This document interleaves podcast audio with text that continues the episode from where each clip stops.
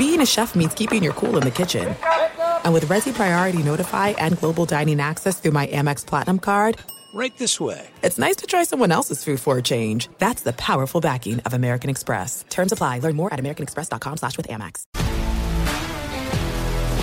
If you love sports and true crime, then there's a new podcast from executive producer Dan Patrick and hosted by me, Jay Harris, that you won't want to miss. Playing Dirty Sports Scandals. Each week, I'm squeezing the juiciest details from some of the biggest sports scandals ever. I'm talking Marcus Dixon, Olympic gymnastics, Cain Velasquez, salacious Super Bowl level scandals. Join me on the dark side of sports by listening to Playing Dirty Sports Scandals on the iHeartRadio app, Apple Podcasts, or wherever you get your podcasts. What's up, everybody? This is Stephen A. Smith, host of the Stephen A. Smith Show podcast. Tune in every Monday, Wednesday, and Friday at the very least as I bring you all new episodes that feature the biggest headlines in the world of sports, pop culture, business, and I answer your phone calls and respond to your tweets. You'll hear my unfiltered opinions and straight shooter interviews with top celebrities and game changers. All that and more. So listen to the Stephen A. Smith Show podcast on the iHeartRadio app, Apple Podcast, or wherever you get your podcast. The volume. No! Oh my God! How could he do that? Are you on Don't answer. What? Charles Darwin. The nerves is where it's at.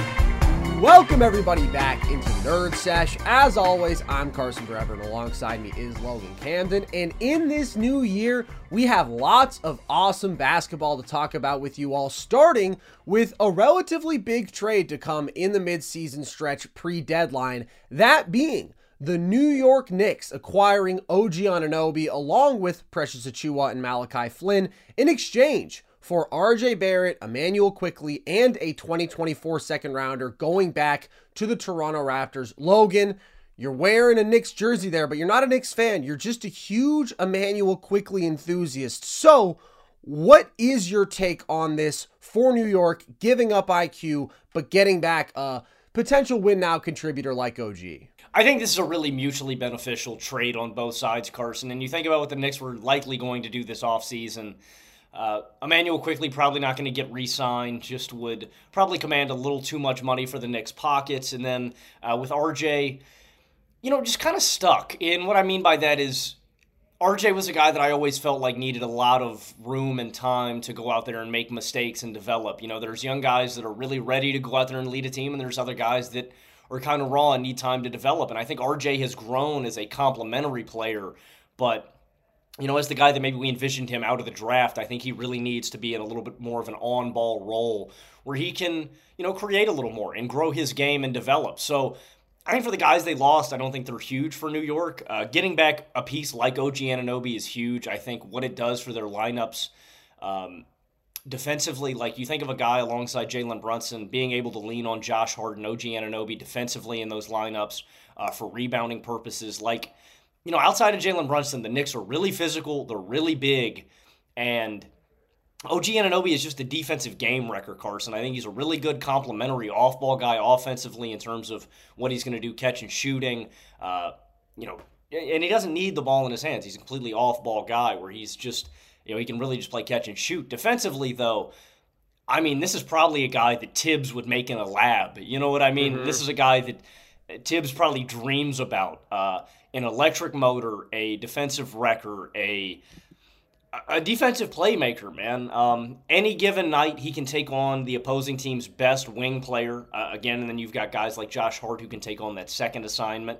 Um, he's a. I think we saw. I saw one play um, in the debut game where OG makes this weak side rotation and is a uh, you know help side rim protector. He's got a nine foot standing reach. He's got a seven foot two wingspan. Like OG is a is a really um, he's one of the best defensive players in all the NBA. I don't have to dress it up. You know, he's just he just makes defensive plays. So I think for a Knicks team that is defensive minded, this is a big part of their culture. This is what Thibs wants to do. I think it's a good get. Um, Value wise, you know, I don't love it for New York. I'm really high on RJ and IQ. Like, I love those guys as young talents. I think that Toronto, in terms of what they got back, you know, we can talk about draft compensation, how they wanted all these first round picks. I think getting two really good players is a lot more valuable than going out and getting a bunch of draft picks. So mm-hmm. I, I think it is mutually beneficial, Carson, but I lean that I think Toronto won this one just slightly. Toronto got a great haul back. I did not expect for them to get this sort of value out of OG when he is expiring mm-hmm. this year. I do think that this move makes the Knicks certainly their starting lineup better. Mm-hmm. And there's a couple of key needs that OG does address. First of all, they needed to raise their defensive ceiling because you talk about mm-hmm. how Thibs likes leading out these defensive minded teams, and that's what they were a few years ago under him. But these last couple years, they've regressed there. They were 19th in defensive rating last season, 21st up to this point. This year, now they have an elite wing defender, a guy who can guard multiple positions. Like you mentioned, brings some value as an interior defender. He's very, very strong for a wing, and he does have that length. You add even more size. This is a Knicks team that we know is huge in the front court now with OG and Randle, Mitchell Robinson hurt, but you still have Hartenstein, who's a really big physical seven footer. And overall, OG is just much better at the sort of role player stuff that they have mm-hmm. been asking RJ to do. Knock down jumpers as a catch and shooter. OG significantly better there. Defend at a really high level. OG's better there. He brings more size. And they do get off of the RJ contract, which I think at this point they're probably viewing as more of a burden. It's not that it's an obscene number, but is RJ the sort of guy who three years from now you want to be paying $30 million? Probably not with some of the issues that we have seen from him in terms of his offensive skill development. When you're in a situation like the Knicks, where you have two stars you believe in, you're trying to create a title window, a guy of that caliber on that contract can hold you back. And they weren't going to pay IQ, it seemed. They do have to pay OG now, anyways. I think that he's going to demand at least as much in this same offseason.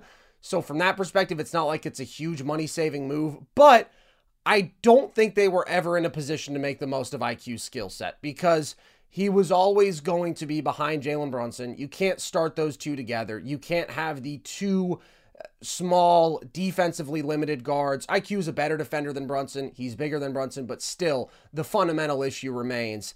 And so he was always going to be sort of relegated to that sixth man role where he's really good, but are you getting the most out of a player of that talent level? Probably not. And it didn't seem like they were going to make him a real part of their future plans because of that. So I do definitely like what OG brings as a high level role player in that 3 and D mold. My concern is just in a playoff setting, do you miss that additional shot creation from IQ? And by the way, the fact that he has consistently made that second unit a group that is way outscoring the opposition. Like the Knicks have always been at their best when IQ is on the floor and overall when their bench is out there. That's a significant part of what makes them so good. Now you are losing the most significant part of that equation. And you are losing another scoring threat in RJ. It's not that he's a perfect player, but he was pretty good in the playoffs last year. And he is at least another guy who can really put the ball on the floor, who is athletic, who has these shooting streaks at the very least. And now you've subtracted a couple of guys who do have some of that ball handling and shot creation ability, and you are really, really relying on your two stars creating shot after shot after shot. And Jalen Brunson, I am 100% good with in that role. Julius Randle just concerns me with how erratic he is as a shot maker, with how he can crumble as a decision maker. I just think we've seen it too many times in the playoffs already. That regression is almost unparalleled. And it's not that he's going to be that bad every time, but he's not somebody I believe in holding up his regular season level over multiple playoff runs where he's already erratic because he relies on this really tough shot making as a pull up shooter and he's inconsistent there. Very inconsistent. So ultimately, I think their starting five is better with OG. I'm not sure this is a real needle mover for me from New York's perspective. I knew it was coming. I knew it was coming. The uh, Randle, the Randle comments. The, the, Julius Randle. There's always. I mean, I was going to add it if you didn't. You know what I mean? Julius Randle is quite possibly my least favorite player to watch in all of the NBA, and it's frustrating because a good Randle night. Oh boy, you're in for a show, mm-hmm. man. Six knockdown pull up threes. He's a bowling ball getting to the rack. Yeah. You know, he's weaponizing his physical advantages. He's getting to the hole And then you get one of them bad Randle nights, Yep. and it's I'm gonna miss nine pull up mid range jump shots. I'm gonna stop giving effort defensively and on the glass, and I'm Yep. just gonna completely unplug. I'm not fond of Julius Randle. I do want to add a, a couple other things on the Quickley point and on the Knicks as a whole before we move on to Toronto's side of things. I think you are exactly right with Immanuel Quickley. I have always seen a higher ceiling with Quickley if he could get more PT uh, with how great he is as a catch and shooter. There's something that I really like, and I don't know if you can say this as a blanket statement for all Kentucky guards, but I like how the majority of Kentucky guards are really good off ball and on ball. Like Quickley gives you value, yes, as that ball handler, but he's not a guy that needs it in his hands. He relocates off ball. He is a deadly catch and shooter. He not only shoots with range off the catch, he can do it off of the dribble. Like mm-hmm. guys with this kind of insane touch, I just feel like with the ball in his hands is going to do more in Toronto. That being said, you do note that RJ and Quickley out uh, provides more offensive opportunity, uh, more ball handling opportunities for other guys. And this is a team that, while you're losing scoring punch, you do have other guys that you can turn to in this guard rotation. And that's what I want to ask you about, Carson. With Quickley and Barrett's departure, what do you think of these guys, and what do you think it means for the likes of uh, Deuce McBride off of the bench? Uh, some of these other guys on the margins for the Knicks. What do you think about those guys, and what do you think it means for them and their impact on this rotation moving forward? I'm not sure that it means all that much in terms of them like stepping up and taking on mm-hmm. additional ball handling responsibilities. Like maybe you need Deuce McBride to step up a bit with that second unit, but he's barely been playing. Like I'm not sure that he's the guy who's going to fill the void. And I think that Donte is very content in his role right now, bringing you a little bit of ball handling and playmaking, but mostly just being a guy who plays well away from the ball. He's shooting the hell out of it, makes some of those effort plays. Like they've put together a lot of wings who aren't necessarily guys who want to be ball handling and creating. They're going to shoot, they're going to defend, they're going to rebound. So I don't think that there is somebody on this roster who steps up and fills the void that IQ leaves behind, even a fraction of it, really. And I don't mention Quentin Grimes either. Quentin Grimes is nice too. Hasn't been shooting the ball as well this season. I think you're right.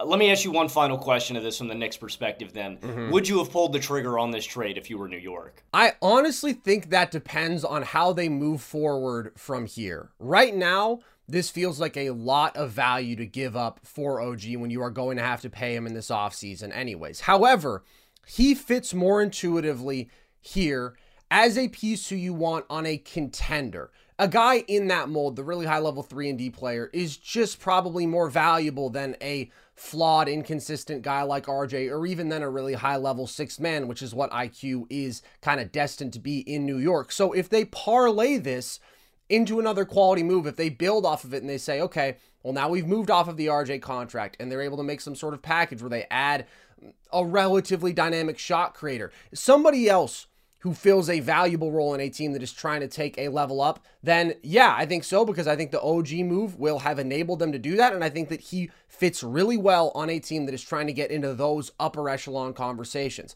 So it's going to depend on that. But for the Raptors, I think this is a great haul. I agree with you that they won this trade if there is a winner. What are your thoughts on what they got back here? Well, we can start with IQ, the gentleman whose uh, jersey I'm rocking. Yeah. I, I, I've I've loved Immanuel Quickley for a while, and it started with that Oh, wow.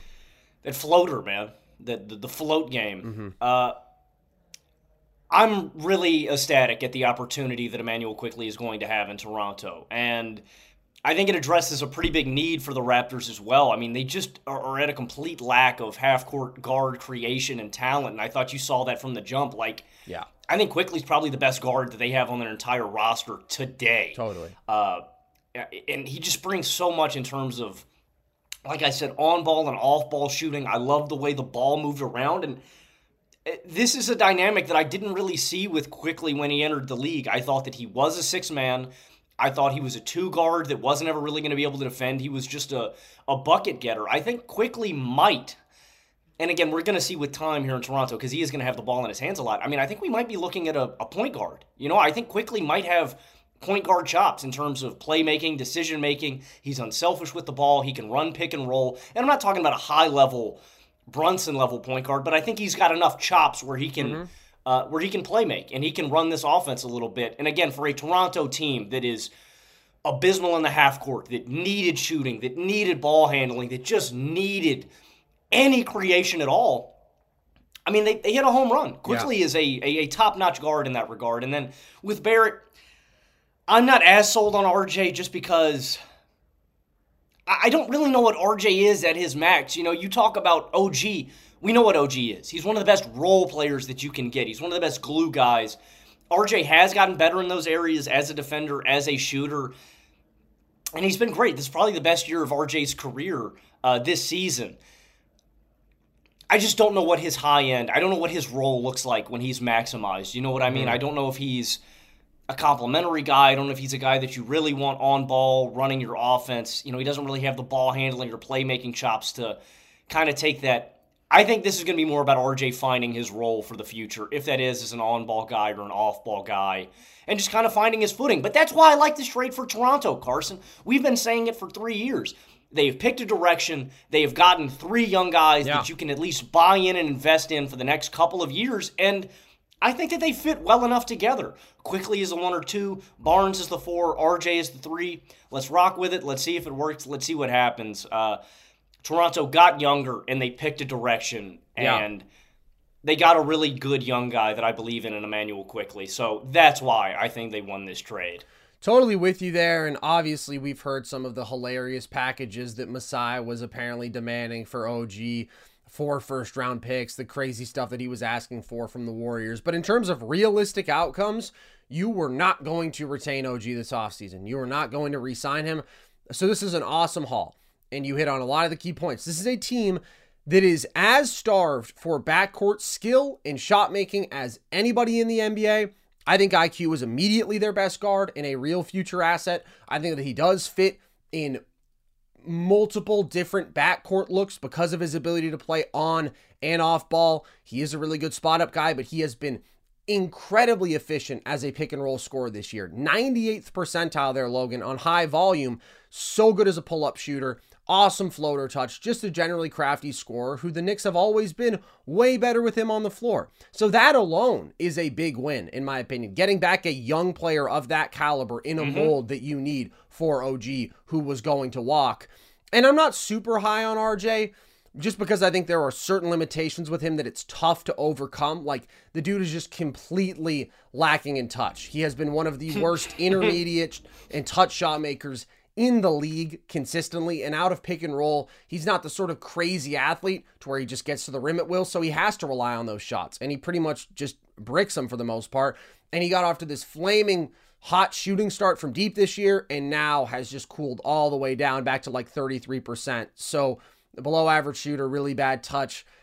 That's a bit of a struggle to overcome if you want that guy to reach any sort of star mold, but he is still a good athlete. He is still a plus defender when engaged. I thought that he was good in the playoff run last year. Like he's a talented guy, and the contract isn't good, but Toronto's not in a place where that really matters to me. Plus, he's Canadian, it's his homecoming. I genuinely yeah. think that the fans will love that. So they actually have direction now. They have exciting young pieces, and Scottie is hooping. He is your cornerstone. I think IQ is a real complementary piece long term. And even if RJ isn't, that's okay. You've started a new timeline. That's a positive in and of itself. And if they move Spicy P, then they will officially be free of basketball purgatory where they have been for these last couple years. And we've been saying that that needs to happen. The thing that finally got them there, Logan, was losing to the Detroit Pistons, which many thought could never happen to anyone after they lost 28 straight. But the man who sunk them, Logan, Cade Cunningham, has been playing some really good basketball as of late, except for last game, he sucked. But overall, he's been hooping. This is a man who was subjected to a lot of slander for the Pistons' struggles. I would say mostly wrongfully so.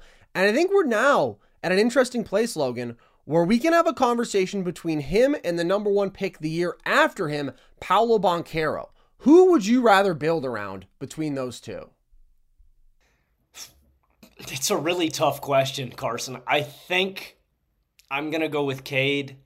And the reason I say that is I just think there's a different level of you know, easy offense that Cade is going to create for me versus Paolo. And I do think Paolo has other advantages, like uh, in terms of being able to shoot over, you know, the majority of the league, being 6'10, being able to be this agile of an athlete and to create jumpers. Like, when Paolo's on, he looks Tatum smooth. You know, he looks Tatum light almost with his size and how easy he gets into his shots. He's really strong. He's really physical. Uh, he can get to the rim at will. But and you know, I think he's I think he can take on bigger defensive matchups. He's a better rebounder, right? Like Paolo has all of these advantages, but to me, Cade is just you know, I think Cade's just in more of that star guard role that I can buy into that's going to be successful in a playoff run. And I, I know that that's uh kind of a hot take. It's like me defending the Chiefs this entire time. I also want to Sure. redact that statement. Man, I don't believe in the Bills more than the Chiefs. I was on one last episode, man. Wow, just a- redaction, official redaction. dude, it's just a it's just the wrong take. I literally Bro I walked sat in bed my at night and he thought about that. Yes, yes, dude. I sat up at night and I went, I don't actually believe that statement whatsoever. Uh, I want to redact that on this pod. Chiefs Redacted. touchdown. Redacted. Touchdown, Chiefs. Cade, I, I just, you know, it's, it's like me taking up for the Chiefs. I just think with this bad run from the Pistons, a lot of people want to attribute, like the star quarterback and teams going on a losing streak. Oh, Justin Herbert sucks. He's not a top five quarterback. Oh, Cade Cunningham just lost all these games it's always important to contextualize that these are team sports. And for people that are really high on Paolo, maybe this is justification that he's the better prospect because the Magic are on a run. Well, the Magic are just much better constructed top to bottom around Paolo. They have better basketball players. Jalen Suggs, Cole Anthony, Franz Wagner, Wendell Carter Jr. The Pistons don't. Uh, I think that this is kind of the trial and tribulation of Cade. I think this is the season from hell that is going to mold him into the player that he is for the future, where you got to lose a bunch of games and you got to grow your craft and you got to eat crow for a while before you start winning games. But I think this push through the fire is going to get Cade to where he needs to be, is elite creating as a mid range shooter out of pick and roll. Like, Cade has his own limitations, Carson, and you've harped on them in the past. He's not a great athlete, right? He's mm-hmm. never going to be able to get to the rim at will and create crazy offense like that, but he's a genius passer. He processes the game exceptionally well. He's got great feel and change of pace, and I think he's going to be one of the deadliest mid range and intermediate shot creators in the NBA one day, combined with an elite playmaker. So I think top 10 point guard status is where I envision Cade reaching one day with plus defense too. And yeah, potentially higher. The only reason I say top 10 is there is so much Yeah. great guard talent in the league today. For him to climb into that upper echelon, he's going to have to be truly elite. I just think that archetype is a little more valuable than Paolo. And I don't know if I can trust Paolo to concretely lead out great offenses. I think Cade is going to consistently lead out great offenses one day. And I don't know if Paolo does. I think Paolo has a more well rounded game, but I would rather take that top notch offensive creation than a well rounded superstar. It's tough. It's tough. I would take both of these guys as building blocks. I want to be clear about that. If I could have either of these guys as my franchise cornerstone, I'd be happy, but I just slightly prefer Cade. It's very, very close for me as well. And I looked back to when we did our top 10 guys 25 and under to build around this offseason. I had Paolo one spot above Cade then, and I'm going to stick with that now. And it's interesting to me that you said off the top that you feel like Cade gives you more easy offense because that's where I have to disagree. I think that the easiest way to generate quote unquote easy offense is by having overwhelming physical advantages. That is something that Paolo has. That is something mm-hmm. that Cade does not. Cade has to grind for a lot of his buckets. He is very reliant on difficult shot making. You just don't really see dudes like Paolo who are that size, 6'10, 250, that athletic, where you're talking about real high end first step, but also strong, also bouncy around the rim, who can handle, who can shoot, even if it's inconsistent. You certainly see the flashes and the improvement. Who can play make? Again, some inconsistencies there, but damn good for a second year player with those physical attributes. That is rare. That is very, very rare. He is a constant mismatch. He pretty much can either get by you or go through you, regardless of who you are. The first step is quick, but then he's also got some nice counters, some nice ways to create separation in the lane, awesome spin move, and then he does have those physical tools finishing around the rim in traffic. Just creates a bunch of rim pressure. And I've always said that I think he's very versatile in terms of his uses. He is sort mm-hmm. of this wing big hybrid. He can bully mismatches out of the post, but he can also run pick and roll for you. I think if they add a really high end pick and roll ball handler and he's willing to embrace it, we could see him become a lethal mm-hmm. pick and roll finisher and pick and pop guy. He's awesome in transition. There's just a multitude of uses for a guy with all of his skills and physical tools. He has improved as a shooter as well. He was under 30% from deep last year. He's 36% deep this year. Still inefficient for mid range, but I do like the looks that he gets there. I think he does a nice job of using his physicality to create space. He's got good balance, good body control. I think he can be a bit overly reliant on that still, but I think it's going to be a weapon for him down the line. And as a playmaker, for his size, he's got good vision, good instincts. We see it with kickouts, with skip passes. Like he's very willing to lean into the drive and kick stuff. Unfortunately, the Magic's shooting still sucks. They're 29th in three point percentage, so they don't reward him all that much, but he'll create those shots. And then he's got some nice synergy with Goga when he draws help from his man and he can just hit him with those laydowns. He's not crazy accurate as a passer. He can telegraph stuff a bit, but he's unselfish. And he's a second year 6'10 dude who is averaging almost five assists per game, could be averaging a little bit more if he had decent shooting around him. And then he does have the two way tools. His defensive effort can come and go. I think he can be late on rotations. I think he can take bad angles in terms of closeouts. But the tools are all there, and he is contributing right now to a top three defense in the league. That is uncommon for a second year guy. His shot selection can be bad, it can be frustrating. He's not super efficient, but neither is Cade. Honestly, all of those same things apply to Cade. The only difference is that. Cade, you can probably attribute more to actual physical limitations. He can't just get to the rim at will in the same way that Paolo. And when Paolo fully realizes and embraces that, there's a ceiling for him to be all the more dominant offensively. So it's the overwhelming athletic advantages and how that leads to easy offense. And if he starts really shooting at a really high clip where he's already progressing, and again, he is fluid there, he's a nice shot creator, he can hit his step backs and his turnarounds and all that. And if he becomes really sharp playmaking where he's already embracing the ball handling and taking on those responsibilities, good lord. I mean, that is just like a dude with really rare traits. And people like to hint at these LeBron comparisons with Paolo, but they never say it outright. Have you seen that on Twitter? There will be like some Paolo dunk, and people are like, we all know who that looked like, but I'm not going to say it. I saw somebody tweet out recently, like, Paolo could be averaging 23 7 7, which he's not, and he couldn't really be, but as a second year guy. And then we all know who that sounds like. It's like, settle down, okay? Just calm down a little bit, but he does have that special blend of elite athleticism and offensive skill and the playmaking chops. Cade is hooping as of late, though. I mean, his last eight games, he's 28 points and eight assists per game on 52, 40, 84 splits. I just love that he is knocking down his jumpers at an elite clip because that's always been the thing with him. It's the pull up shooting at his size.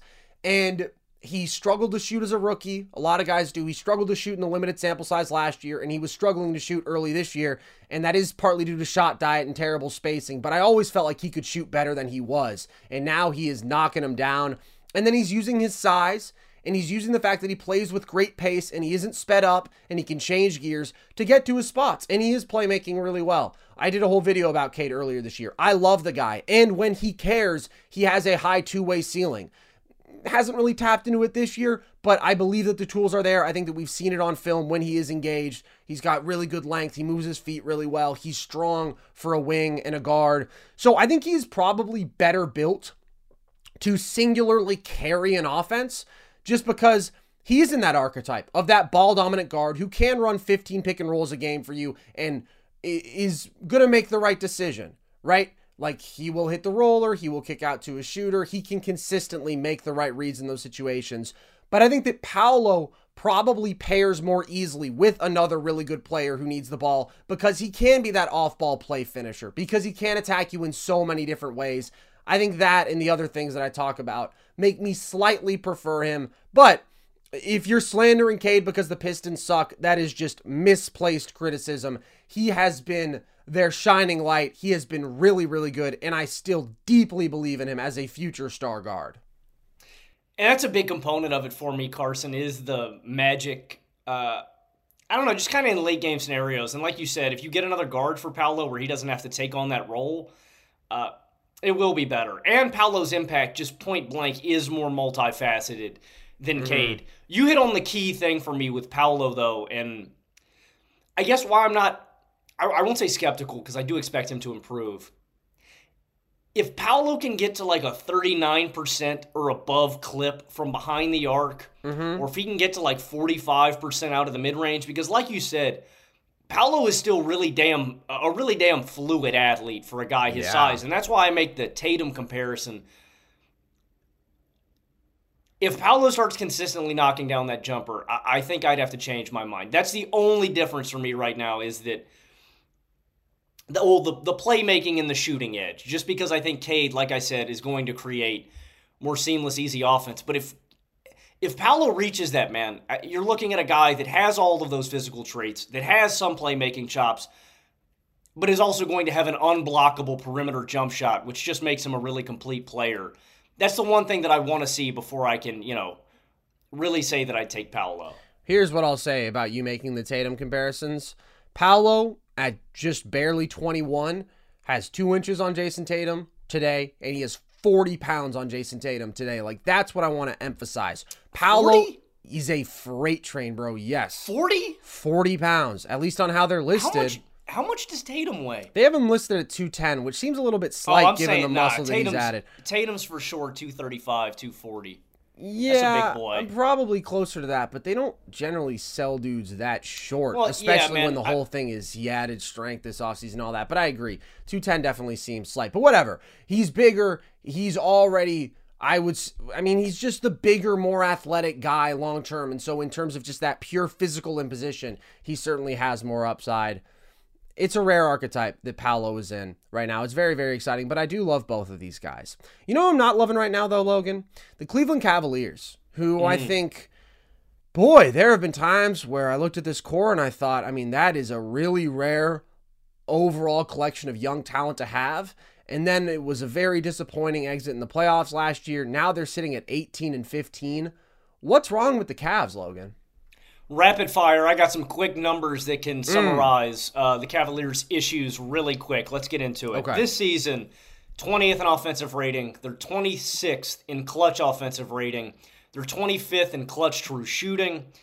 And there's just it's just offense and shooting to me is what it comes down with with Cleveland to, to start. There's not enough shooting down the roster and around their two ball dominant guards. They're 26th in three point percentage.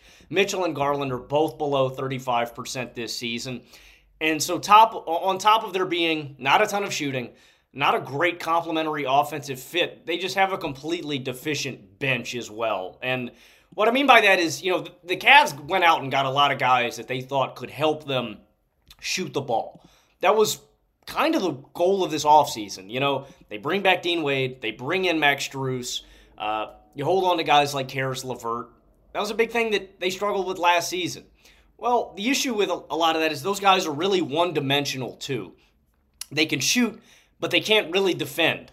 They can shoot, but they're not really great with the ball in their hands they're really one dimensional in terms that they're just catching shooters and spacing guys. Uh, for me, for my ideal bench, I prefer guys that are really multifaceted.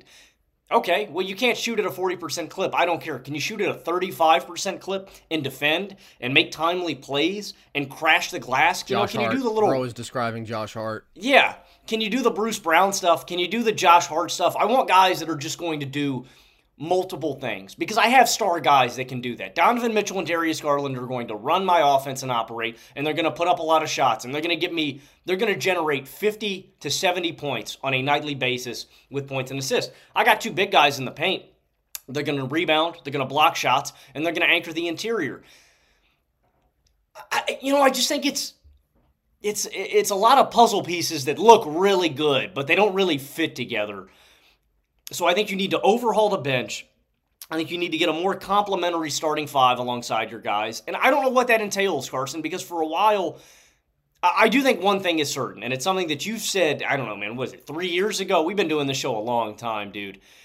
Or two years ago, maybe. They need to trade Jarrett Allen. I still think that is a concrete takeaway that they need to fully lean in to putting Mobley at the five. What is that going to do? Well, it's going to open up spacing where you can either get another four or another three that is more complementary to this offense. They can shoot, they can defend, they can play more on the perimeter, and you just let Mobley go on the interior. It's going to open up and I think uh, make a lot of things more complementary for for this team. Then I think it's you trade Levert because I just think that you have too much ball handling and perimeter shooting here, and you either hold on to Garland or Mitchell, or the other alternative is maybe you shop Donovan Mitchell and get a ton of value back and kind of hit reset and you lean into Garland and Mobley for your future. What I'm saying is the bottom line is you need to completely retool this bench and you need to retool the starting five. And I think the answer is dealing Allen, LeVert, and or Donovan Mitchell. And I think that solves your issues. I think it makes them a faster team, a more complementary team, and also like I saw somebody say this on Twitter. Like statistically, Carson, Isaac Okoro is this team's best catch and shooter. Not typically where you want to be as a contending team. Like the Cavs are really damn talented, but they don't have a ton of depth and their pieces just don't fit well together. I would make a move at the deadline or if there's guys on the table that I like, or I would completely retool this team in the offseason. It's a tough pill to swallow, but I think it's where the cat what the Cavs need to do. Yeah, they definitely need to fundamentally change this roster construction. And they have this quote unquote big four. Jarrett Allen has never really belonged in those conversations, but he made an all star team, so he is.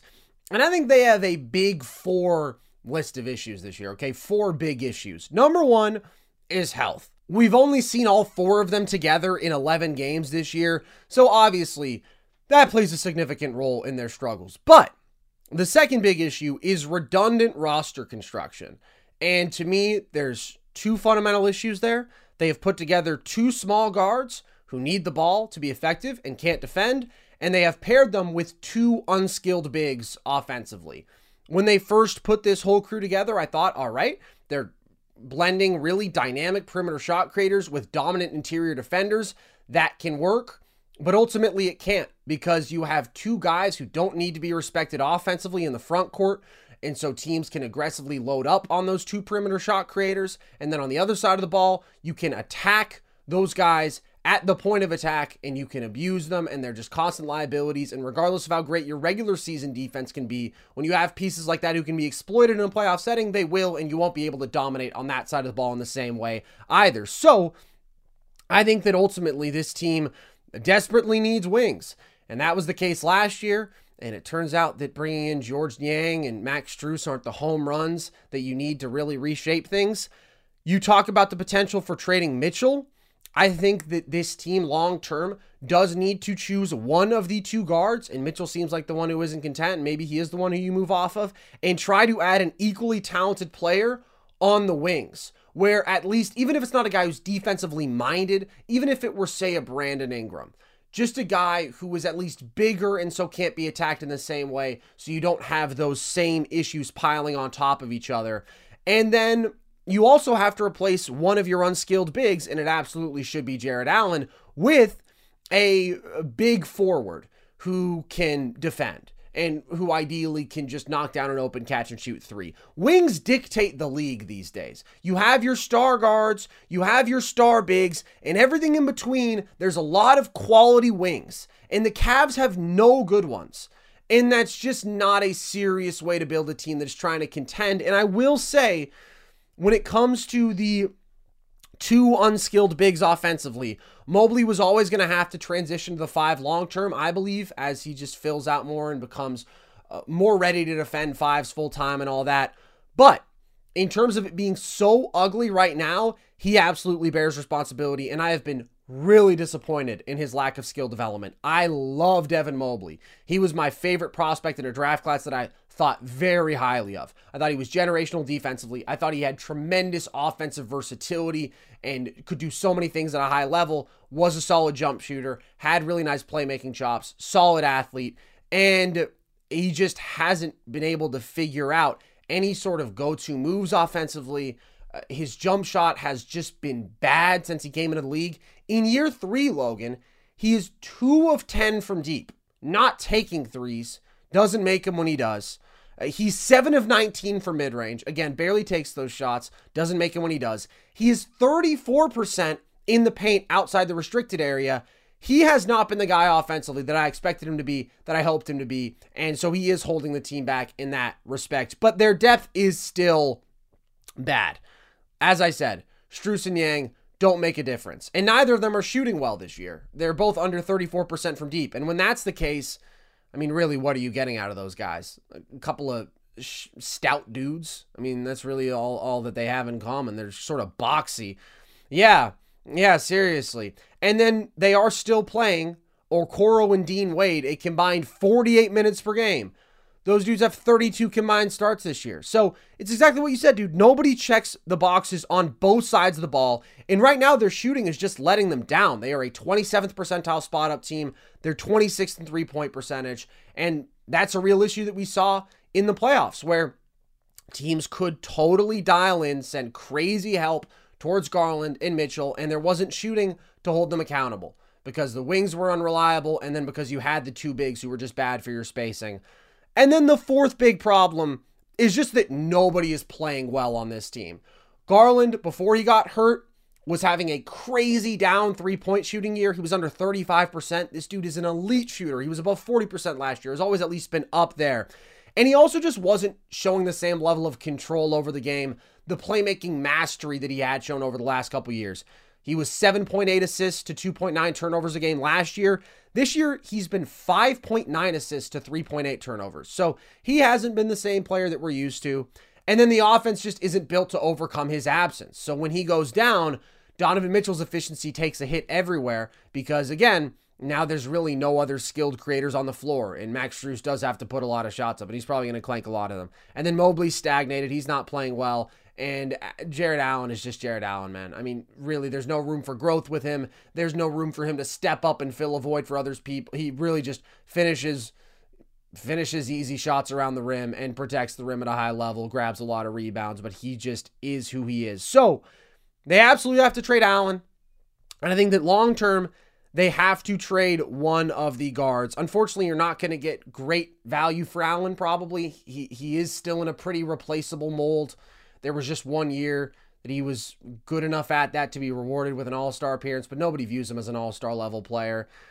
And then when it comes to the guards, like those guys are both such great assets. You should be able to turn them into something that doesn't really hurt the talent level on your team too much. Like, I wouldn't want an all picks package for these guys. I think that although you're really young, you're still a really good team and you want an immediate star level player, at least something close to that.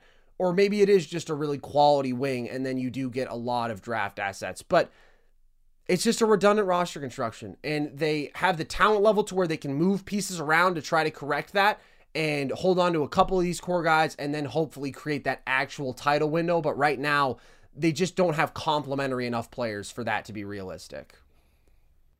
And we just talked about this one guy that got moved. He's been on, you know, trade rumors for years now. Uh, OG Anunoby is kind of like the perfect, you know, wing Four. complementary wing yeah. asset that, yeah, that Cleveland needs. Uh, their wing rotation has been horrible the past two years, and I don't know. I don't know who that is, but I mean, any serviceable guy on most teams, I feel like, is an upgrade for Cleveland. It's, like it's so so painful that they just threw in Lauri Markkanen to the Mitchell deal. And uh, it's not that yeah. he would have been what he is in Utah. He's so much better than any of these I, dude, like legitimately when you consider the the skill set redundancies between Mitchell and Garland, I would rather have one of those dudes and not the other one, and then have Lauri Markkanen in the front court because he does something different and valuable. And then he brings size in the front court to where you can play him at the four and Mobley at the five. And now you're just one move away potentially, as opposed to right now where you're two moves away. Yeah, but I still think that they can get a ton of value. I would. I'm on the fence of moving. Yeah, I'm on the side of moving Mitchell, Allen, and Caris LeVert and building around Garland and Mobley. What about you? I think I agree. And it doesn't have to happen right now. And I think the healthy Cavs will be playing better. But if they want to really make the most of this group, then they do have to make serious change. College football fans, the championship is here, and DraftKings Sportsbook is making sure you can throw down on the epic showdown for a shot at big bucks. New customers can score 150 instantly in bonus bets for betting $5 on the championship game. Download the app now and use code NERDS. New customers can score 150 instantly in bonus bets for betting just 5 bucks on college football. only on DraftKings Sportsbook with code NERDS. The crown is yours. Gambling problem? Call 1 800 Gambler or visit www.1800Gambler.net. In New York, call 877 HOPE NY or text HOPE NY. In Connecticut, help is available for problems with gambling. Call 888 789 7777 or visit ccpg.org. Please play responsibly. On behalf of Boot Hill Casino and Resort, licensee partner Golden Nugget Lake Charles, 21 plus age varies by jurisdiction, void in Ontario. Bonus bets expire 168 hours after issuance. See sportsbook.draftkings.com slash football terms for eligibility and deposit restrictions, terms, and responsible gaming resources. All right, so Logan, we already had the conversation between Cade and Paolo about who would we want to build around going forward. There's a couple other young guys who are just a little bit older, a bit more experienced, and therefore are playing at a higher level to where they're in a bit of a different conversation in terms of immediate impact. That is SGA and De'Aaron Fox, two guys who have just been unbelievable this year, who have been on heaters.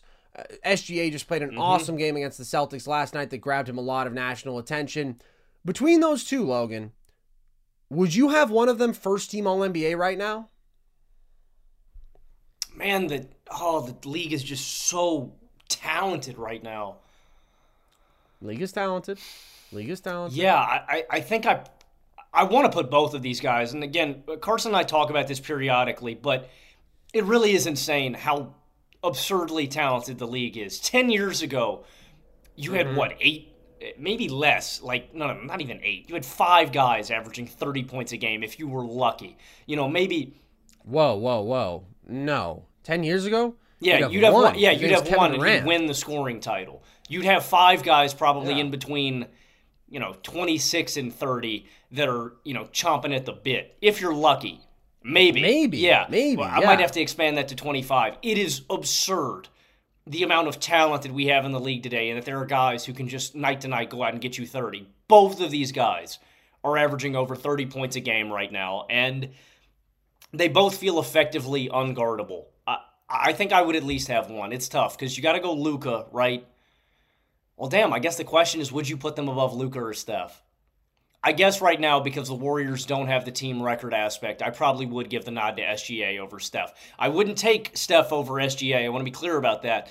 SGA and Fox are probably in the next tier of guys that I would take, but it's ridiculous, man. Both of these guys feel effectively unguardable. And with the way that De'Aaron Fox is playing right now, there really isn't that big of a margin between those two guys. Fox, 35 and 6 on 48, 40, 72 splits with nearly two steals a game. Uh, these stats are courtesy of Jason Timpf, friend of the show, host of Hoops Tonight. You guys should go check him out. Excellent basketball content, breakdowns, analysis every single day on his Twitter and on the YouTube page. Uh, Carson, he's shooting 10 three pointers a game at a 45% clip over the last 11 games, and six of those threes are coming off of the dribble. He's shooting those at a 41% clip.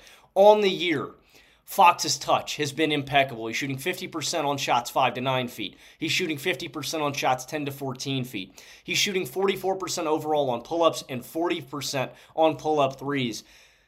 The shot creation and diet is absurd. The step backs, the floaters, the fadeaways. Like De'Aaron Fox just has impeccable touch right now. And when you think about a guy with this kind of skill set, crazy speed that you have to gauge for. That if you play up on him and respect these jump shots, he's going to blow by you to the basket. If you give the slide guy, he's going to find another guy on the other side and set him up for an easy bucket. If you don't, if you give him that cushion, guess what? He pumps the brakes and he hits a jump shot. It's insane. And then SGA on the other side, uh, shout out another friend of the show, Jokic Joestar. Great basketball content. Jokic Joe Star. Jokic Joe Star. Oh, it's Jover. It's Jover for me, man. It's so it's Jover, Jover. You. It's Jover. They're gonna cancel me. They're gonna cancel me. Respect Jokic oh my Joe gosh. Star. You can't get caught up with the alliteration. It's not real. It's different pronunciations of the J. It's Joker. Proceed. It's, it's Jover. Great basketball content on Twitter, uh, TikTok, anywhere you get your basketball analysis. You know, he said he thinks SGA is an MVP case, and it's hard to disagree with that. Yeah. Thunder have won five straight. They've won eight of nine. He's had classic games against the Celtics, T Wolves, and Nuggets. Two of those games were blowouts. And uh, you think about his skill set, too. You know, it's the change of pace, it's the ability to get to any of his spots at will anytime that he wants to it just seems like he doesn't miss mid range touch shots. And he's entering the handful of guys, Carson, that I would want for an individual playoff run at this point. Mm-hmm. And it's why I think you have to consider the Oklahoma City Thunder already as legitimate contenders at this young.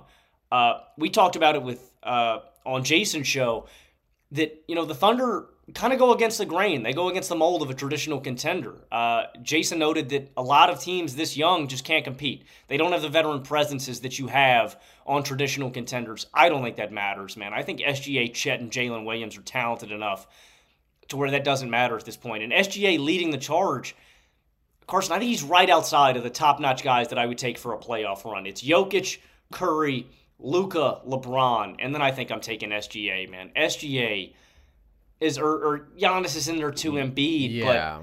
but SGA's right there with those guys. He is a top ten guy I would want for a playoff run right now oh, no because doubt. he's effectively unstoppable. Like Carson, he's 26 to 32 on post up shots this year, man. How do you defend this guy? He's six yeah. six and he's just unstoppable. I, I I would probably have SGA as a first team All NBA guy over uh, probably right there with Luka this year, man. And yeah, both of these guys are just they're insane, man. Yeah, SGA is the dude who belongs on first team All NBA right now. He's been playing at a higher level than Steph. Uh, there's an argument that he's been playing at a higher level than Luka. It's just mm, hilarious. Mm. I was going through all of his different play type efficiencies, bro. Pick and roll, ball handler, 91st percentile. Transition, 88th percentile. ISO, 89th percentile. Post up, 97th percentile. Miscellaneous, 98th percentile. Even when that bro is getting miscellaneous with it, you can't stop him.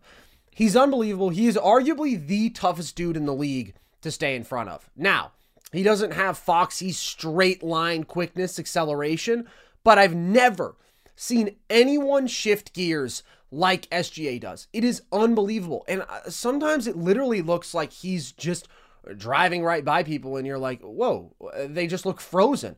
But it's because of the subtle little changes in pace, right? It's because that hang dribble lulls you and then boom, he's by you. It's unbelievable. Like Luka has this tremendous change in pace, but he can't get to that same top gear when he decides to go like SGA does. And then he has so many counters. He has such elite footwork in the paint. The spins, the step throughs. We've talked about how great he is at using his physicality to create separation for his mid range jumper. He has such great body control and balance stepping back. I mean, he's just an artist in the paint and he's a really skilled shot maker. And I hope this is the year that everybody fully appreciates SGA because there were so many dumb narratives about him in the offseason if it was that he hadn't done it in the playoffs because he was on a rebuilding team and he hadn't had the opportunity to do so. There was nothing about his game that I would look at and say, okay, that doesn't translate. And sure, it's fair to some extent to say, all right, go out there and, and do it when defenses are keyed in on you, trying to attack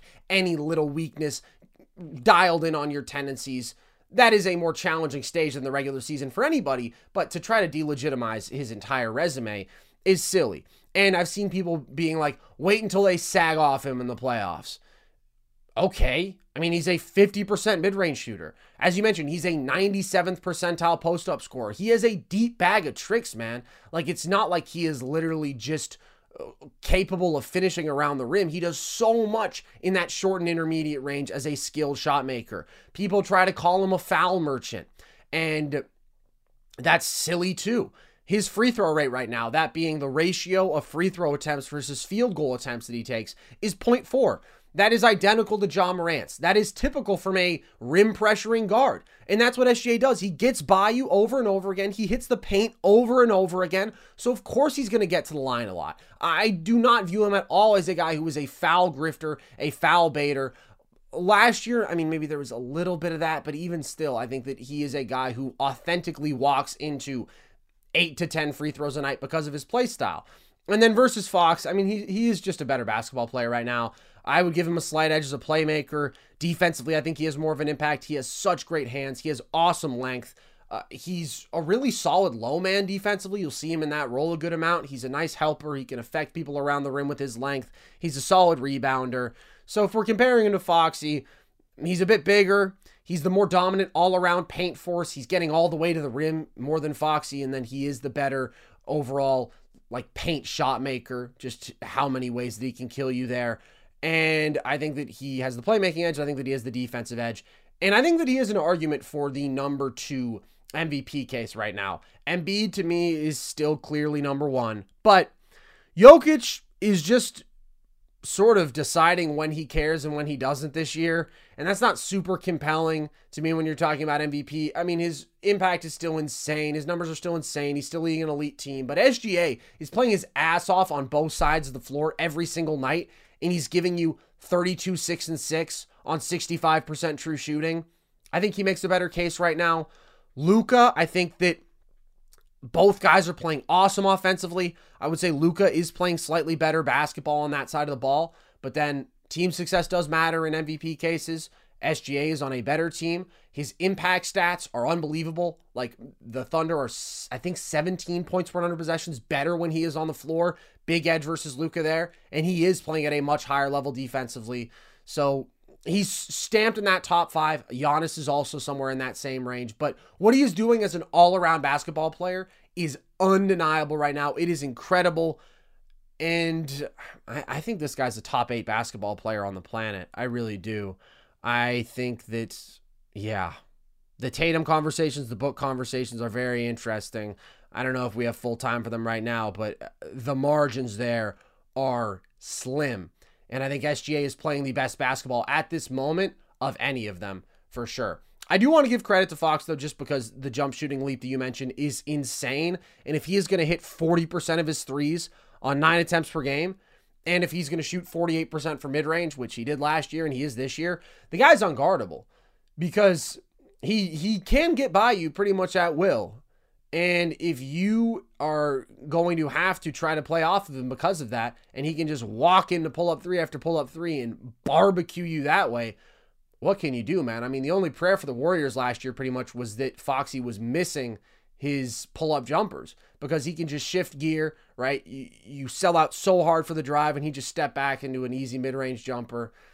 And uh, he's been unbelievable. He has been nails on those shots this year. 30 points per game on almost 60% true shooting. Ridiculous. By the way, Logan, Kentucky guards, both of these guys, come on, man. How do they do it? How do they do it? It is so disgusting. IQ, Tyrese Maxey, Tyler Jamal Murray, Herro. Devin Booker. What are they putting in the water there, bro? It's Eric, unbelievable. Eric Bledsoe, Andrew Settle and down. Aaron Harrison. No, settle down, settle down. You've ruined it. You've ruined it. All right, Logan. I think we have to have the most important conversation of this show, and things might get a little bit more serious and a bit more heavy here. Rick Carlisle said, Being historically great on offense is fun, but even dating a pretty girl gets boring after a while if she can't guard anybody. And I think this is a realization that all of us probably at some point have had to come to in our own ways. Is Rick Carlisle right, Logan? Are the Pacers too flawed defensively to be fun to date? I think Rick Carlisle was uh, uh, making a comparison. I think he was saying that the Pacers were boring in the sack. Oh. Wow. How crass. Uh, essentially, though, yeah, I think that's what I think that's what Rick Carlisle was saying that they were boring uh, in bed. You know, uh, yeah, I mean, yeah, Rick Carlisle's right, man. There's just a just a just a time on it, man. If you're dating a boring chick, man, you know. No, he didn't say a boring chick. No, he said she can't guard anybody, Logan. He said she's got no IQ, she's got no length to speak of, she's got no dog. Mm, he said mm. that she bites on every up fake, she bites on every hezzy. He said that in a team context, she's got no concept of when to help. She doesn't close out hard. And so, what are you going to do with that? You had a nice dinner. You had a nice time. You were laughing. And you stumbled into some local courts and you said, hey, why don't we play a little? And she couldn't stop anybody. And then you got her back, and she just lays there like a bump on a log. She just lays there, man. It's frustrating. I under I sympathize with Rick Carlisle. I understand what he was alluding to. She also can't defend in the pick and roll, Carson. She's Yes. situationally unaware. I don't know why you're trying to make this something more than what it is. It's literally just if a girl can't defend, you it gets it's boring to date her. Well, yeah, this I'm- is what Rick Carlisle said. Actually, if you do think about exactly what Rick Carlisle said, I mean, think about it. If your shouty is always out there, never on the defensive, like you're out there and with public, say hypothetical, you're at the supermarket with her, you know, you're trying to pick out dinner for the night, maybe you're whipping up some mac and cheese and pork chops. I don't really know what you'd be eating. That sounds kind of like a weird meal to me, but maybe that's what you like. So you're in there, you're copping your pork chops and mac and cheese, and then a you know a six seven dude tries to go on the offensive on her in the supermarket. If she can't play defense, she's he's taking your girl. He's she No, can't play defense. Logan, he is literally talking about on the basketball court. Okay? Does she understand various coverages? Can she defend multiple positions? Why would I ever be playing that big of a defensive liability on the court, Carson? Yes, thank you. Now you're getting it. It's not about the grocery store. It's not about anything other than in a game of basketball, how does she hold up against high level competition defensively? Anyways, It sounds back to the like, question. It sounds like she can't hold her own, man. no, it's just, bro. It's like putting Lou Will out there. Mm. What are you gonna do? You can only be with Lou Will for so long. Is she a crafty bucket though? Does she get buckets? Oh, I don't know. I mean, we have to assume that there's some sort of upside there. I mean, there's some redeeming quality. Seriously, I'm sort of visualizing maybe a, a shifty shot creator. So, you know, some nice change in pace. Yeah, there's some pull-up shooting chops there, but you have to think maybe if the IQ isn't there mm-hmm. defensively, mm-hmm. offensively, can she be a bit of a ball stopper? Is she selfish? Mm. Ultimately, that's another question because that doesn't apply to the Pacers. They play beautiful, beautiful mm-hmm. team offense, but they can't defend. He's right. You know, there's a balance here, and if it just outweighs, if she's that big of a defensive liability, you can't put her out there on the court. I mean, Rick's right. The Pacers are never going to be a serious team if they can't play defense. There's not really a. Is there a good defender on the Pacers? Like I know most people. would- Aaron Nesmith. I have come around to Aaron Nesmith. I feel really poorly. We did a podcast probably about a My month or a month and a half ago, and we were talking about the Indiana Pacers, and I went, "Oh yeah, Tyrese Halliburton's sick. Oh yeah, Obi Toppin's sick," and then I was like, "Aaron Nesmith is there," and I, Yeah, I, I, felt, love Aaron Nesmith. I felt really Aaron bad Nesmith about that. was like my favorite high floor guy in the 2020 draft. I loved him, and then I started to wonder: Did I love him too much? No, I loved him the right amount. He's a he's a good defender. He's a really good shooter. Yeah, Nesmith's probably the only guy. Maybe Bruce Brown too. You know, as point of attack guys, but. Uh, Miles Turner is not a good interior defender. You know, I mean, he can block shots, but when he goes up against really good interior big men, you know, he's not a stopper. Tyrese Halliburton is an absolute turnstile on the defensive end. You understand what Rick Carlisle is saying. The Indiana Pacers will never win anything serious until they can clamp up on that end. I mean, if you're running a track meet, it's like you're, what was it, the 93 Nuggets, Carson? Yeah, Uh, the early '90s Nuggets under Paul Westhead, generally, yeah, and also the uh, '80s Nuggets. They just played Yeah. with crazy, crazy pace. Yeah, you know, you're full go all the time, getting buckets. It, when it comes playoff time, man, you have to be able to get stops. You have to be able to stop runs. You have to stifle the other team. And Indiana, if they crack the postseason party, they're not going to be able to stop anybody. Um, yeah, I, I wholeheartedly agree with Carlisle. I don't know if I'd ever get bored of the pretty girl, but it sounds like Carlisle's pretty fed up, man. I do actually think that Miles Turner is still a good defensive big. Uh, he is quite a good rim protector. I think that his opponent field goal differential there is really good. He holds people 8% below average around the rim. The Pacers defense is uh, much better with him on the floor, about six points per number possessions. He's not an elite defensive big, but he is a good one. Their problems to me are much more about the point of attack and their overall effort. And Turner isn't the sort of big who can single handedly transform a team defense and cover up for all of those issues. So he is right that they are ultimately not contenders while they are 26th in defensive rating. That's a trend that is very clear throughout NBA history. The Nuggets were 15th in defensive rating last year. That was the lowest we've seen in any regular season from a champ since the 01 Lakers, who were the defending champions. And I think that there was a year, 2018, I want to say it was, where the Warriors were outside of top 10 in defensive rating, but they were just outside, and that was as a defending champion. Like if you get a little bit of that malaise and you're not giving full effort every night because you've already climbed the mountain, that's one thing. The Pacers just don't defend. And I do like the move to start Nesmith because. I mean, he brings you all the shooting of anybody out there, basically, an elite shooter. And then you get a little bit more athleticism, and you do get probably the best perimeter defense on the team, but they're just not constructed to contend right now. They've built a team that is actually really fun. I could never call the Pacers boring. I understand if you get tired of uh, losing games where you don't stop anybody, and as a coach, your goal isn't to have the best offensive rating ever, it's to win the title. And the Pacers aren't in a position to do that, but their team construction is that of one that wants to run and shoot the hell out of the ball and outscore people. They don't have personnel to make big physical teams uncomfortable.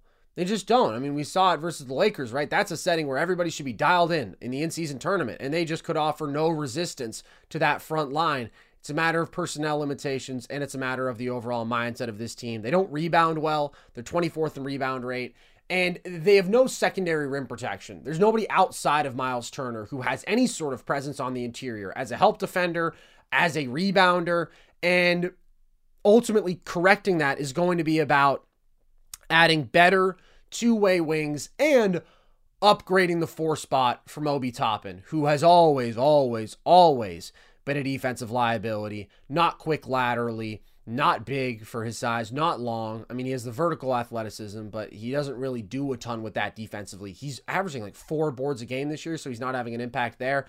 That's going to be the next step. It's saying, okay, great. We've realized that if we put shooting around Tyrese Halliburton, that's it we can have the best offense in basketball. And if we play fast and allow him to do what he does in transition, that is scary. So now it's trying to find guys who, all right, yes, can shoot, but can also defend and therefore complement him and can cover up a bit for his deficiencies. The Pacers aren't there yet, but that is not an impossible place to get. And ultimately, having any young player who can carry you like this is rare. It is worthy of celebration. The Pacers are ahead of schedule. They're still awesome. I think Rick was eh, maybe a little bit negative with his outlook here, but I get what he's saying ultimately, right? I mean, if Shorty can't handle a switch in the post, like you just can't really do anything with that. You can't. You can't. You can't ultimately unplayable in a big time situation. If you love sports and true crime, then there's a new podcast from executive producer Dan Patrick and hosted by me, Jay Harris, that you won't want to miss. Playing Dirty Sports Scandals. Each week, I'm squeezing the juiciest details from some of the biggest sports scandals ever. I'm talking Marcus Dixon, Olympic gymnastics, Cain Velasquez, salacious Super Bowl level scandals. Join me on the dark side of sports by listening to Playing Dirty Sports Scandals on the iHeartRadio app Apple Podcasts, or wherever you get your podcasts. What's up, everybody? This is Stephen A. Smith. When I'm not at my day job, First Take, you can find me in my studio hosting the Stephen A. Smith Show podcast. Tune in every Monday, Wednesday, and Friday, at the very least, as I bring you all new episodes that feature the biggest headlines in the world of sports, pop culture, business, and politics. You'll hear my unfiltered opinions on those nauseating Cowboy fans, the chaos in Washington, D.C., and trending topics on social media, as well as my straight shooter interviews with top celebrities and game changers. And I occasionally give out love advice. Yes, it's true. If you want to know my true feelings about something, I'll give it to you straight. So, listen to the Stephen A. Smith Show podcast on the iHeartRadio app, Apple Podcasts, or wherever you get your podcast. I'm Hannah Storm, and my podcast, NBA DNA with Hannah Storm, digs deep into the history of professional basketball, along with my own as one of the first female sportscasters. Now let's get you up to speed on what else happened around the NBA today. We talked to all sorts of people I interacted with, from Dr. J to Charles Barkley and recap iconic moments. Yes, he's got it. He, here he comes.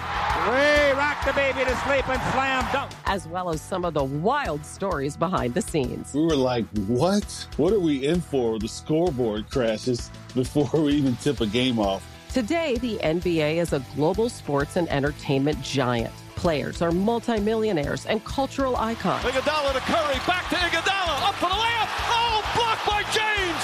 LeBron James. And these stories are about how we got here, both on and off the court. And what's next? Listen to NBA DNA with Hannah Storm on the iHeartRadio app, Apple Podcasts, or wherever you get your podcasts.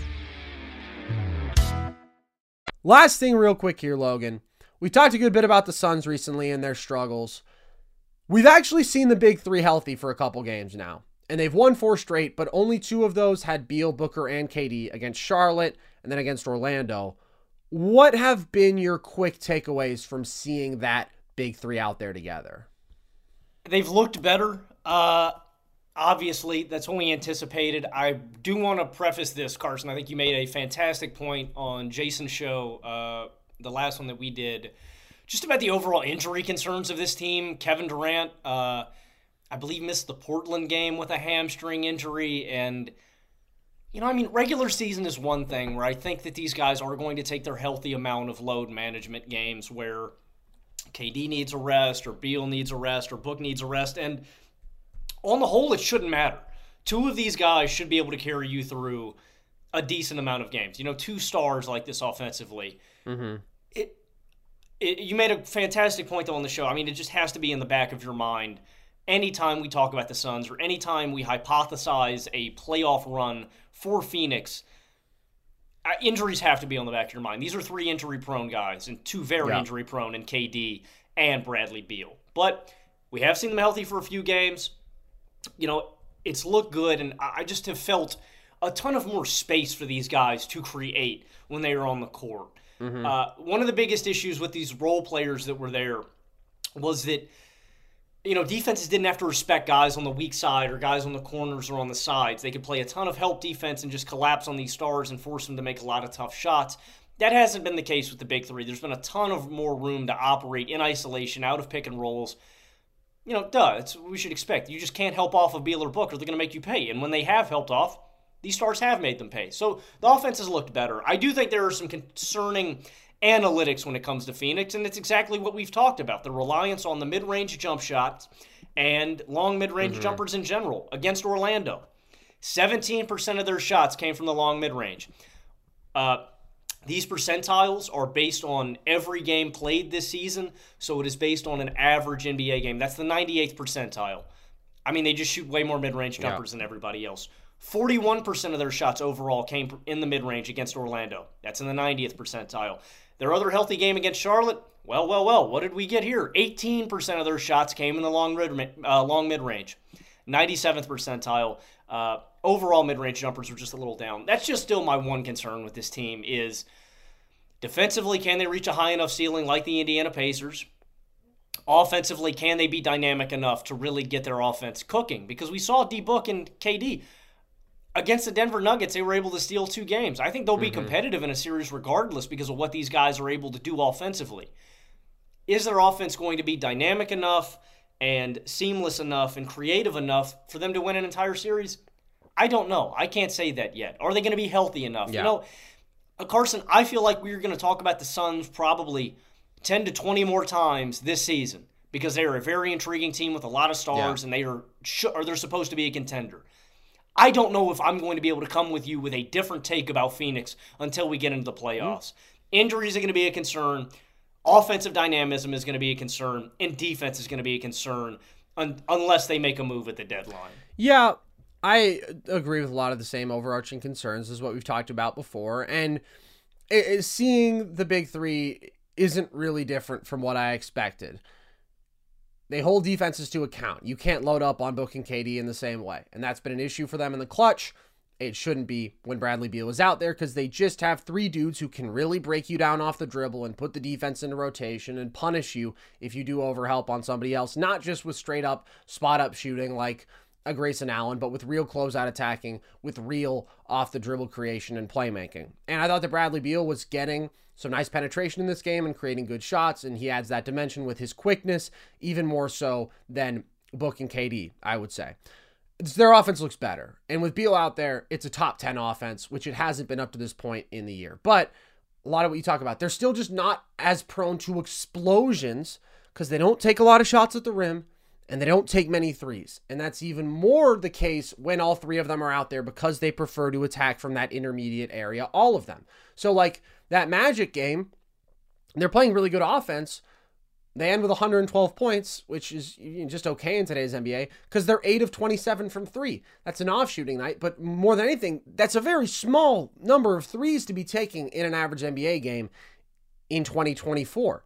So that's just going to limit the sort of overwhelming ceiling that they have because they don't have that dominant physical force because they don't have those flamethrower performances from deep, but they still have tons of shot creation.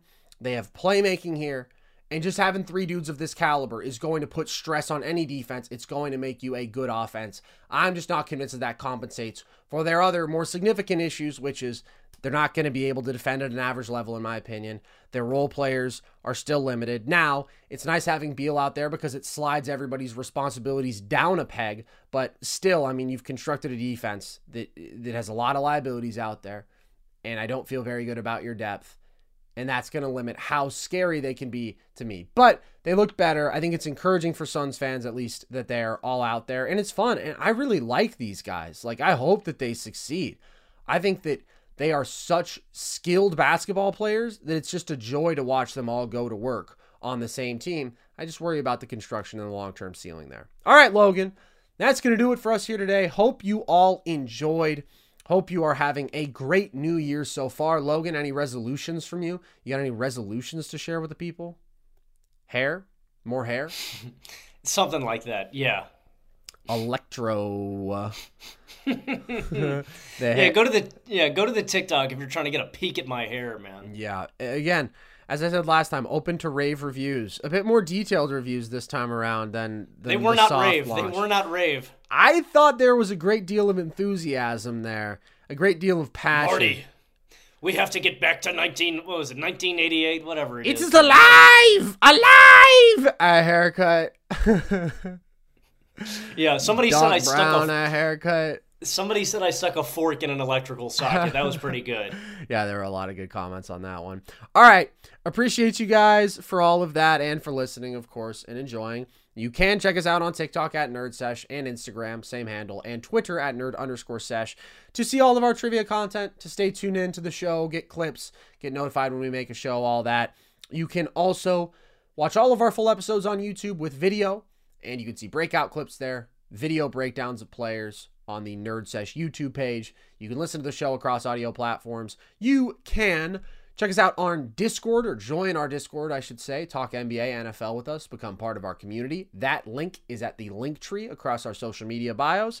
And you can check out our merch if you want at thevolume.com. We've got hats, we've got shirts, we've got hoodies, we've got flags. All of that is also at our link tree and thevolume.com. So with that, appreciate you guys. I've been Carson Brabber. I have been Logan Camden. And this was Nerd Sesh.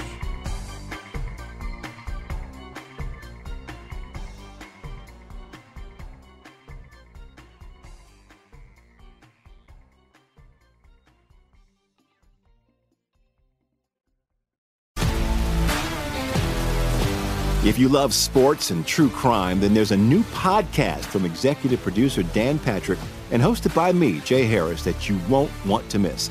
Playing Dirty Sports Scandals. Each week, I'm squeezing the juiciest details from some of the biggest sports scandals ever. I'm talking Marcus Dixon, Olympic gymnastics, Cain Velasquez, salacious Super Bowl level scandals. Join me on the dark side of sports by listening to Playing Dirty Sports Scandals on the iHeartRadio app, Apple Podcasts, or wherever you get your podcasts.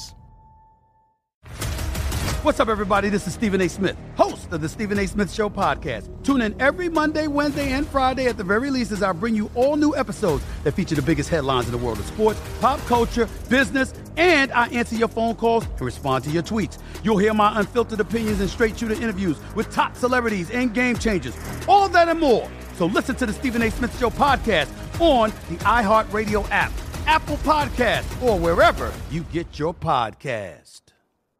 I'm Hannah Storm, and my new podcast, NBA DNA with Hannah Storm, chronicles my six decades in professional basketball. From growing up in the sport to becoming one of sports TV's first female broadcasters. Join me as I dig deep into the game's history, unearth some wild stories, and talk to my friends from the world of basketball, from Dr. J to Charles Barkley. It's been a wild ride, and now I get to take you with me. Listen to NBA DNA with Hannah Storm on the iHeartRadio app, Apple Podcasts, or wherever you get your podcasts.